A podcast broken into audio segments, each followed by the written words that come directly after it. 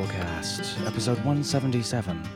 The Drabblecast is a weekly flash fiction audio magazine that brings strange stories by strange authors to strange listeners, such as yourself.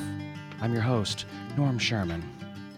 All right, folks, week three of H.P. Lovecraft month here on the Drabblecast. Original mythos related stories by today's hottest authors, commissioned and brought into existence by your very favorite weekly podcast the Minnesota Northern Pike Game Fishing Podcast.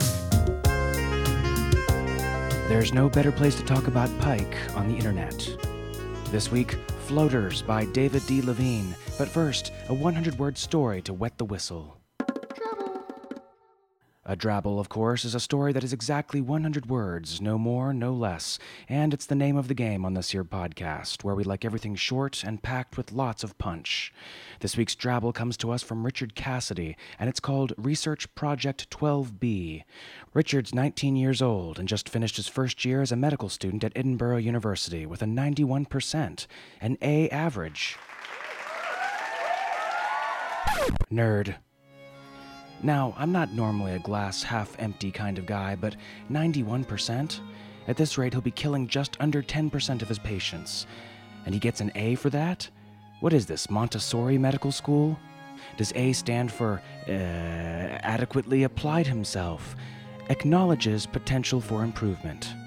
91%. Why don't you try and narrow down that death margin a little bit, buddy? Oh, and hey, if you're a nerd and or an artist out there, Rich is looking to hire. He's looking for artists to draw small sci-fi themed two-dimensional isometric models from eight different angles for an online strategy game he's involved in producing called Gamamede. It's a paying gig, folks. Check out the link in our show notes to hop on that mess. Tell him Uncle Norm sent you.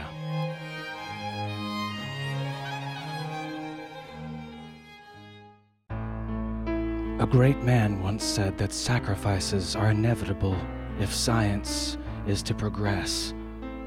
As such, morals had no place in his experiments. He left emotions to his so called peers. He continued to work diligently. Subject 39. On exposure to intense heat and light, rate of movement increases substantially. Moves away from stimulus rapidly. Death occurs after 2.36 seconds of continuous exposure. Jimmy? Her voice shattered his concentration. Always interrupting. Didn't she understand how important his work was? Time to stop playing with the ants now. Lunch is ready. Yes, mother, he replied, dropping the magnifying glass, exasperated.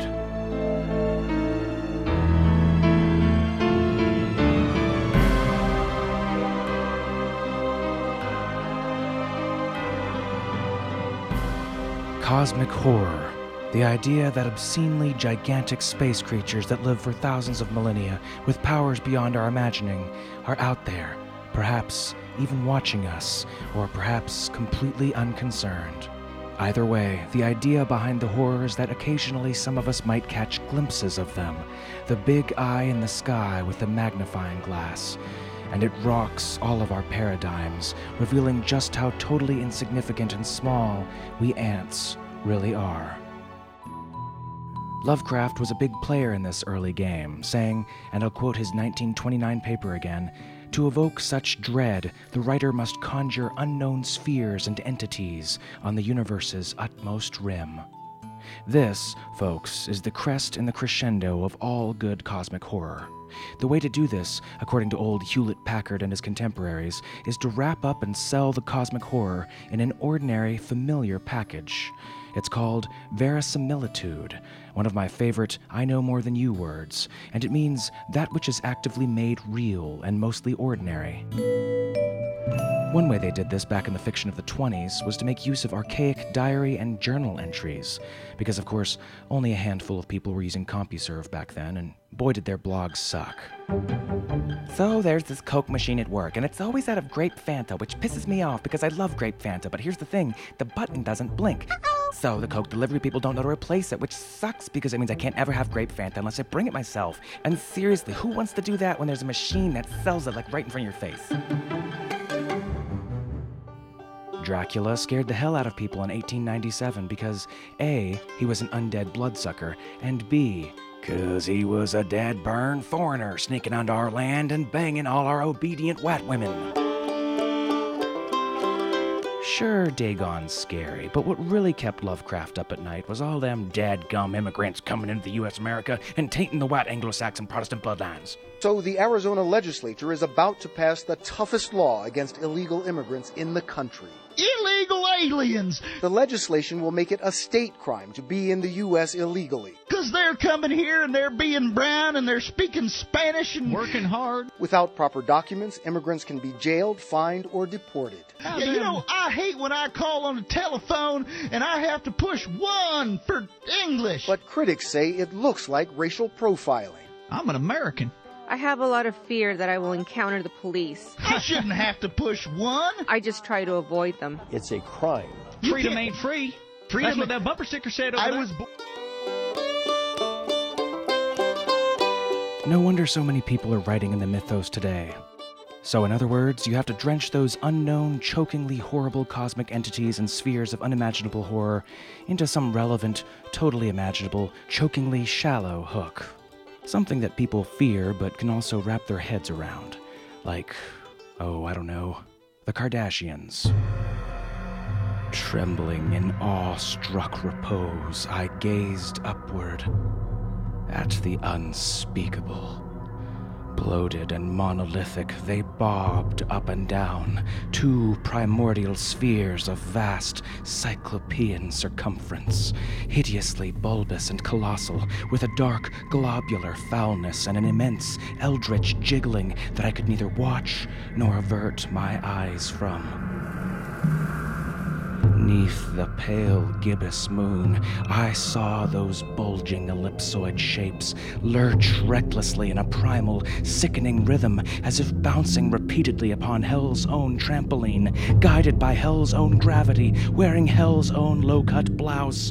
Up and then down, up and then down. Oh, those prodigious, maddening orbs, those titties of night shadow, those slippery, swollen shoggoths from outside of space and time. I curse thee as I scream into the ether. Oh God, those boobies! The window!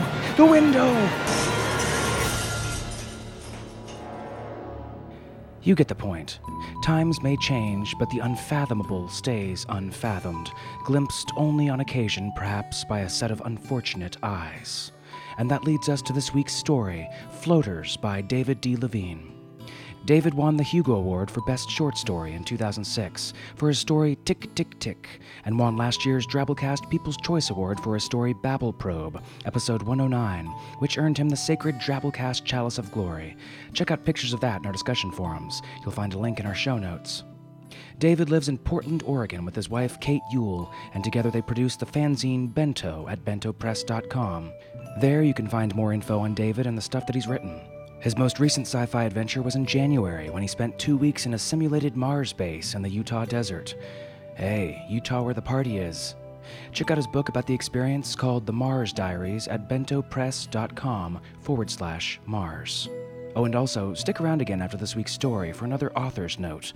Listen to David himself give some insight about the story Floaters, what inspired it, etc. Pretty cool. All right, folks, without further ado, we bring you Floaters by David D. Levine.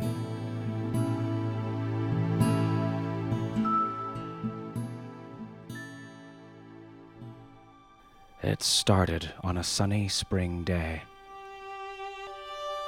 One of those days rare in the Pacific Northwest when there isn't a cloud in the sky, a beautiful pale cerulean blue from horizon to horizon, with not even a contrail to mar its purity. It might have been the first time in six months I'd stepped off my porch without a hat, coat, or umbrella. I grinned and raised my face to the sun. That's when I saw it. A thing. No, not even a thing, just an impression of a thing, a momentary imperfection in that seamless blue that teased at the edge of my vision. My eye flicked toward it, but it either whipped away faster than the eye could follow, or it hadn't really been there to begin with. The day was sunny, but it was perhaps not as warm as I'd thought when I first went out. I buried my hands in my pockets and headed off to work. I'm a barista. Yes, it's a cliche. Talented young painter, art school, MFA, would you like fries with that? But coffee cantata is a great day job. I get all the coffee and day old pastries I want. I meet all kinds of interesting folks from the neighborhood, and people sometimes even buy one of my paintings off the walls.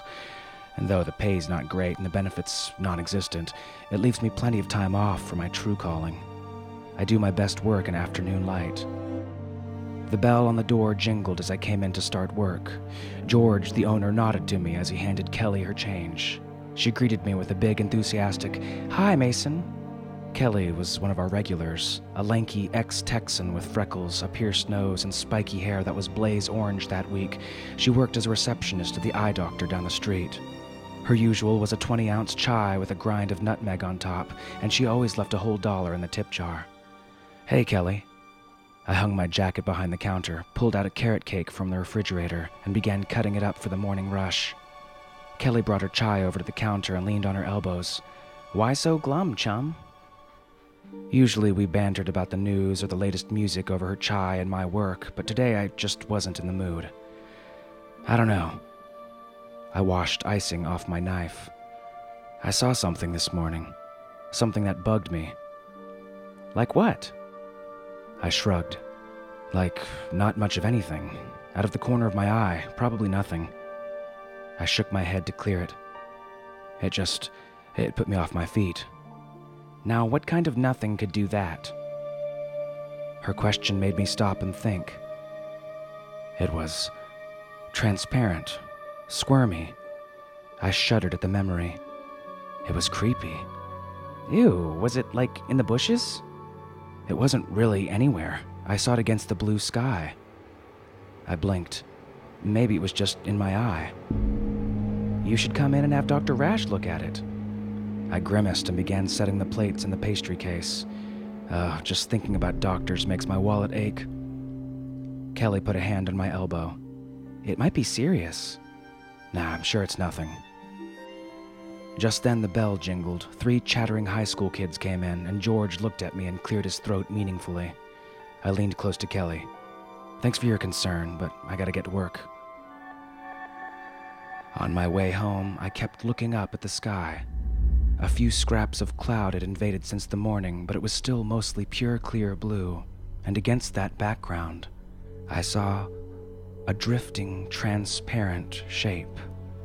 It was hard to see clearly. I thought maybe it looked a little like those clear, wiry noodles you get in Japanese cooking, but whenever I looked directly at it, it seemed to dart away. Maybe there was more than one. Whatever they were, the things made me feel weird and self conscious, like I was being watched.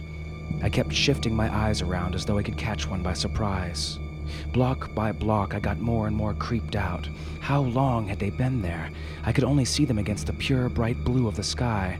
If one sneaked into the corner of my eye when I was looking at a tree or a bush or traffic, I'd never even notice it. I shuddered and hurried my step. As soon as I got home, I went online. It didn't take very long to find out that what I was seeing was probably floaters. A common, harmless condition, nothing more than tiny bits of protein floating in the vitreous humor of the eye. There were some warnings that if I saw bright flashes or a sudden swarm of dark spots, I should see a doctor right away, but apart from that, it seems I didn't need to worry. I fixed myself a cup of tea and put a fresh canvas on the easel. Maybe if I'd started a new project, I'd be able to forget about the things that writhed in the corners of my eyes. But as soon as I snapped on the light, I saw another one, plainly visible against the creamy illuminated canvas, a twisting, drifting thread that floated and twined just below the center of my vision. When I looked down toward it, it jerked away, but as soon as my eye stopped moving, it stopped too, mocking me, just out of clear sight. Just a floater, I told myself, and tried to ignore it as I prepped the canvas and squeezed out globs of paint onto my palette. The weight of the palette in my hand and the smells of linseed oil and turpentine began to get me into the painting mood. But as soon as I dipped my brush into the daub of red ochre and lifted it to the blank canvas, there was the floater again, seeming to nose and nibble at the brush like an inquisitive goldfish. I forced my attention to the canvas. I was working on a series called Rotting Cathedrals, small abstracts that combined crumbling architectural elements and decaying biological forms in a commentary on the corruption of the church. But no matter where my brush went, my eye followed it, and there were the floaters. Two or three of them now, weaving and dodging around the brushstrokes, flicking away when I tried to look at them. At one point, they got so annoying that I actually tried to wave them away, as though they were flies. I succeeded in doing no more than flicking stray drops of dark green across the upper part of the canvas. I cursed and slapped the brush and palette down, grimacing and squeezing my eyes tight shut, but as soon as I opened them again, there were the floaters, right where I'd left them. I realized that they had been there even when my eyes were closed. I just hadn't been able to see them. Probably they'd always been there. I'd never be rid of them. I shuddered. Suddenly, I had no more desire to paint today. My concentration completely disrupted, I stared fixedly at the center of my canvas, struggling to keep my attention on the floaters without moving my eyes. Disturbingly, they didn't seem to be drifting randomly. Instead, they seemed to follow the brushstrokes in my painting, sliding sensuously along the lines, like an uninvited lingering touch. Go away. My voice echoed in the empty room. They seemed to startle for a moment, then resumed their disturbing, sinuous motion. I felt molested, my art polluted by this unwanted attention. Go away! I shouted and clenched my eyes shut, pressing the knuckles of my fists against the closed lids until bright blue black patches of color appeared. I opened my eyes. No change. Still, the floaters probed and pawed at my half finished artwork. With a growl, I slapped the canvas from the easel, sending it crashing to the floor. Wet paint smeared on the leg of my pants, my shoe, the table beside me. Leaving the ruined canvas face down on the floor, I stormed out of the house. Breathing hard, I charged down the block. I had no destination, no goal, but too much unfocused anger to stay still. I kept my head down. On every step, the toe of my right shoe flashed blue and green wet paint from my destroyed canvas, mocking me, mocking my helplessness. Finally, I stopped and looked up into the clear blue sky. Floaters crowded my vision. What do you want? I cried to the heavens. For a moment, they seemed to pause. Then they scattered like cockroaches.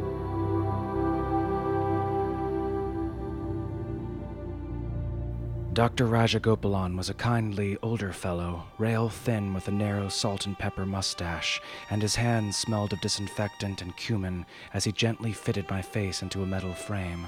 He then proceeded to torture me with an intense white light that seared right through to the back of my head. The floaters flittered in its beam like night flying moths. It's nothing to be very much concerned about, he said in his crisp subcontinental accent after the ordeal was concluded.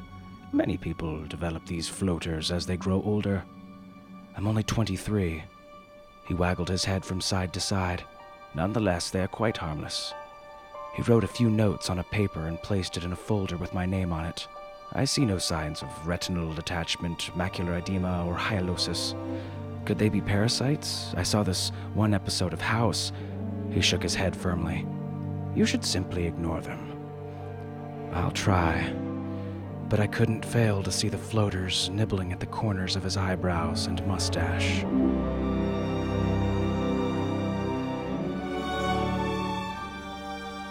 Kelly, the receptionist, gave me a pair of cheap plastic sunglasses to protect my dilated eyes, and a bill that meant I wouldn't be buying paint or canvas for two or three months.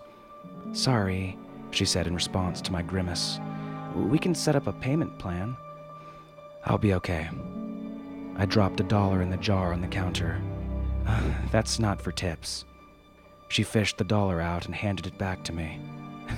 it's a candy dish, but we're out. Want a lollipop? Were you good for Dr. Raj? I smiled but declined her offer. As soon as I got outside, I looked up. Against the pristine blue, floaters scurried like rats. plague infested, flea ridden rats.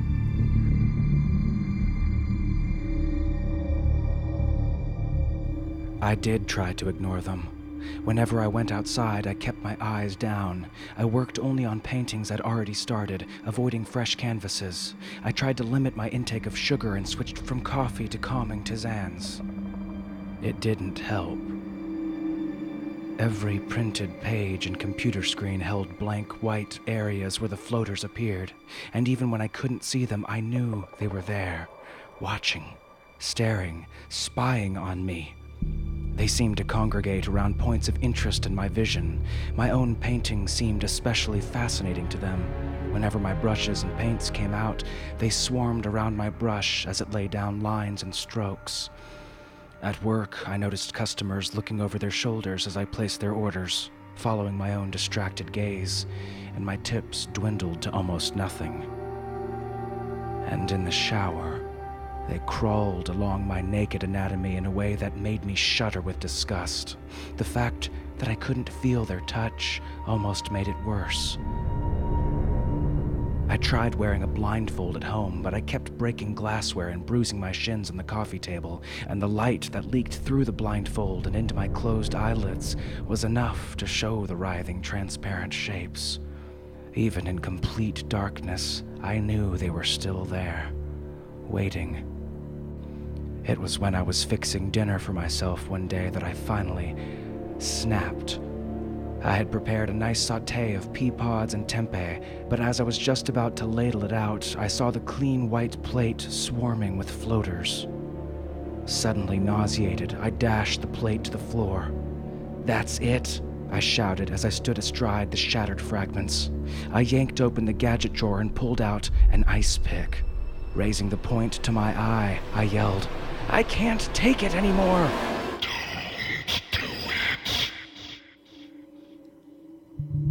I stared, stunned, at the semi transparent letters that crawled in my vision, seemingly suspended in the air between myself and the ice pick's trembling point.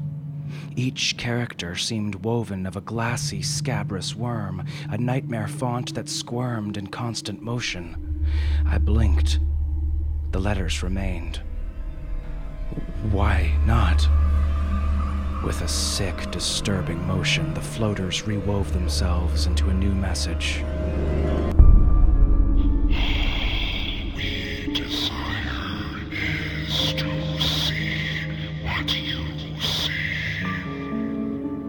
I lowered the ice pick. Who are you?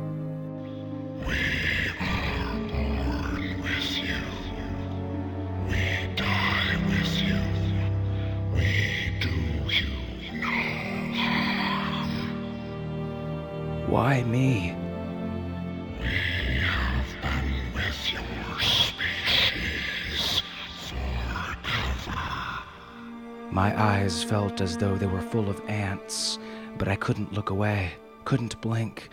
Not that it would make any difference if I did. We take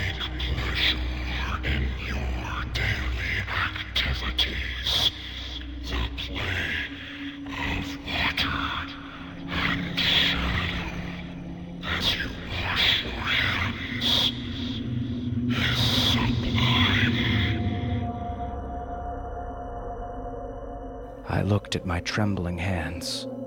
They'd never feel clean again. We also enjoy your sexual acts. No! I cried and shut my eyes hard. Every time I'd ever. Oh God. I threw up, the vomit splattering the floor unseen, the sounds of my own retching filling my ears, the acrid smell saturating the air, the cold vinyl of the floor dominating my sense of touch, and still, I could not forget what lurked uninvited behind my eyes. Kelly's eyes widened as she looked me up and down from behind the security chain. Her bright orange hair poked out in every direction. Mason? I need to talk to someone, I slurred. Go home, it's 3 a.m. You're plastered. Please, I said. It's important. You're the only one who would believe me. She stared at me for a long, long time. My vision wavered, and I didn't even know anymore if it was floaters or just the tequila. Please, I repeated. The door closed. I had only a moment of complete despair before the chain rattled and the door opened again. She was wearing flannel pajamas with a print of sheep and crescent moons. Come on in, she said with an air of resignation. Wouldn't be the first time I've dealt with a drunk, freaked out straight boy at three in the morning. I collapsed with relief onto a cow print sofa. Thanks, I managed. Kelly vanished into the kitchen and returned with a big glass of water. How did you find me? I saw your last name on the desk at the up top, optometrician. Not that many Kelly Ryersons in the phone book. Well, I'll have to do something about that. She shook her head. All right, so what's so all fired important? I did my best to explain. The tequila didn't help my case, but frankly, I don't think it hurt it much either. I think Dr. Raj is the wrong kind of doctor for you, she said at last. This is real, I insisted. I'm sure it seems that way. She took the glass of water from me, folded my hands on my chest, and laid her warm palm gently atop them. Why don't you just rest here for a little bit, and I'll see if I can find someone to help you? I looked at her pale face with its bright blue eyes and wild halo of fluorescent hair. She seemed so kind, so caring. Surely she had my best interest at heart. Maybe she was right. Maybe I did need professional help. And then I saw something else. Prodding and probing at her eyes, her hair, the ring in her nose, at every interesting feature. No! I screamed and jumped up. She shrieked as she backed away, knocking over the end table and splashing water everywhere. I wanted to apologize, wanted to beg forgiveness, to plead for help. Instead, I ran, leaving the door open behind me. She didn't believe me. No one would ever believe me. I'd never be rid of them. A light rain began to fall as I stumbled the half mile to my own apartment. By the time I got there, I was soaked. I found myself in my kitchen, heating the ice pick over my gas stove. The tip glowed cherry red as I brought it to my eye. Any last words? I said as I looked at the white porcelain of the sink. We have always despised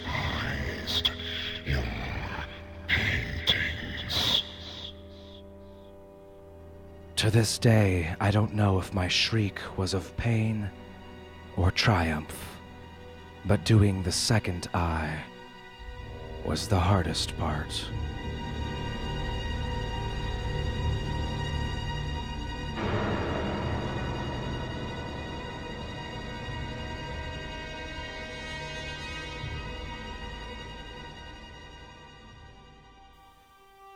Hi, my name's David D. Levine. I'm a science fiction writer. My story, Floaters, is one that had been kicking around my head for quite some time. And when I was asked to produce a special story for the H.P. Lovecraft month, I thought this one would be perfect. It doesn't have any specific Lovecraft themes or artifacts or gods in it, but I felt that it had a sort of a Lovecraftian vibe. The idea that there are things hiding in your own eyes that you can see only at certain times and only on certain backgrounds, but they're always there, and they're always watching whatever it is you're watching, is uniquely creepy to me. I first started seeing those floaters when I was in my 30s, and I've always been kind of bugged by them. The original title of this story was They Only Come Out by Day, and that's, I think, what bugs me the most about them. I hope you like the story. Well, there you go. Thanks, David. Folks, we hope you're enjoying our special Lovecraft month. We really think it's cool commissioning new speculative fiction from authors like David, giving them opportunities to push out new worlds and cool ideas. If you're with us on this, consider donating to us this month if you haven't before. Or if you have, how about chucking us a different president this time? We'd like to be able to do this kind of thing more often, but we just ain't got the means in greens, you know what I'm saying? Got a few support options off of our main page, drabblecast.org, if you didn't know. Donate once, $5 a month automatic subscription, and a mighty, mighty $10 a month automatic subscription. Your donations go to awesome use, I'm sure you realize, and we very much do appreciate the support. Especially from folks like this week's kick ass donor of the week, Jennifer Hiller. Jennifer's a web programmer living in Culver City with a cheese eating surrender monkey, aka a Frenchman, and two hyperactive cats. Some evenings she's playing French horn in community bands or orchestras, and occasionally gets paid enough to pay for gas. Her motto is breaking even in music is almost like getting ahead. Amen to that, Jen. Her favorite podcasts include Rachel Maddow, The Fump, BBC's In Our Time, and of course, the Minnesota Northern Pike Game Fishing Podcast. And her favorite audiobooks right now are The Guild of the Cowry Catchers and The Failed City Monologues, both of which I also recommend myself. Thanks, Jennifer. You rock. Hey, speaking of favorite podcasts, if you're a writer and or fan of fantasy and speculative fiction, I think you'll be interested in this podcast. A redneck midget with a baby and a shotgun. A Farmville addict who majored in psychology to make people worse. A disgruntled cosplayer with degrees in biochem, English, and shredding arguments. A velvet throated herald of astrological deviance whose grandmother offered to contact a rat from the beyond. A verbose MC living in Japan who is occasionally possessed by Gollum and a single librarian with a cat named Darcy and a penchant for zombies and barbecue sandwiches. These are the unlikely writer heroines of Pendragon Variety, an audio literary magazine and roundtable discussion podcast for genre fiction and poetry writers. Plug in your earbuds every Thursday for sage advice. I will give my sage advice to anyone that asks, and my advice is just don't suck. Ineffable eloquence Segue, character development, yes. and relevant examples. Okay, so you can be Dream Wrecker and Raven can be Reality Checker, and you even rhyme now. I was gonna say now we need a theme song. Oh god, Scooby, promise me if we ever write a graphic novel, those are going to be our superheroes. Have you seen the penis trap? Because that one's scary. What? All right, if we promise not to put it in the podcast, you'll tell us about it, right? Visit pendragonvariety.com to learn more. And try not to suck. PendragonVariety.com. It's good stuff. And you know what else is good stuff? Season 4 of the Drabblecast Super Animal Megabeast Deathmatch Competition, bitches. Some are born, even bred, for the battlefield. Their whole lives dedicated to one unholy purpose bloody, gruesome combat. Though many compete, in the end, only one is left standing, or flying, or swimming, or teleporting. Who would win in a hypothetical fight to the death? A giraffe that breathes fire, or a flying grizzly bear with giant bat wings? A solar powered polar bear, or a panther that spits acid? We argue. You decide. The Super Animal Deathmatch Competition 2010. the most pointless, awesome contest ever. For real. Brought to you by the weirdos at the Drabblecast. Go to www.drabblecast.org and click on Mega Beasts. Yes, sir, the opening of Beast season is upon us, kicking off with a video podcast that we're doing at DragonCon in a couple weeks, interviewing and agitating B list celebrities by asking them which ridiculously badass, completely made up creature would win in a fight to the death. Then we pour ourselves various libations in copious amounts and launch right into the round one show. If you're not subscribed to the Super Animal Megabeast feed and this sounds up your alley, you can hook up with the Megabeast link at the top of our page, drabblecast.org. Be ye warned, though, it can sometimes get explicit and a bit sophomoric in there. And guess what? I saved the best for last. A substantial new beast related trinket designed to commemorate seasons 1, 2, and 3 has come to pass Mega Beast Trading Cards. An excellent keepsake, 36 glossy, full color illustrated cards with 33 known contenders and the debut of two Ultra Beasts. Detailed statistics, descriptions of powers, and origins for all. PG rated in a way that the podcast could never hope to be. These were, of course, designed by our own Drabblecast Wunder artist, Bo Kaier, and let me tell you, they look fan freaking tastic. Now, don't expect them to shimmer faintly under the pale gibbous moon or jiggle recklessly like an immense slippery shoggoth, but trust me, you won't be able to look away. You'll be blown away. You'll be the envy of every weirdo on your street. And they're only 20 bucks. That's a killer deal for anyone who ever wanted full color trading cards of zombie unicorns, flying telepathic manatees, or teleporting elephants with chainsaw trunks growing up. But we're stuck with lame old baseball cards. Shoot up all you want, Mr. Bonds. Performance enhancing drugs have got a long way to go before they can catch up with a telephant. Go to megabeasts.com to check them out and pre order your set today. That's megabeasts.com. All right, time for our 100 character story winner this week, Flodo, with this cute little fella. Diminutive, barren mine shafts and waste heaps pocked the surface. What the hell did we expect to find on a dwarf planet?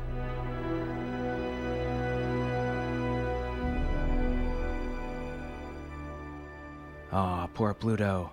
Follow us on Twitter at the Drabblecast. Read the winners early each week and be briefly but sharply entertained. Try your own hand at writing a 100 character story. We've got a handy sizing tool located in our discussion forums to help you out. Also, another reminder if you're going to Dragon Con in Atlanta Labor Day weekend and you want in on the fan meetup, shoot us an email and let us know. Drabblecast at yahoo.com. We'd love to shake your tentacle and say hello.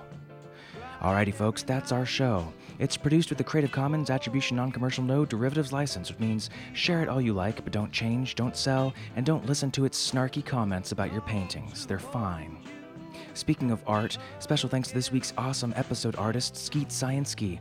Check out his bacon flavored website at skeetland art.com to see more of his great work. Well, see you next week, Weirdos. We've got an original Lovecraft esque story by Jay Lake with your ears' names on it. Hey, wait a second. How do you know the names of my ears? How do you know? Our staff is made up of co editors Kendall Marchman, Luke Coddington, and yours truly, Norm Sherman, reminding you that the second eye is the toughest part. These eyes watch you bring my world to an end.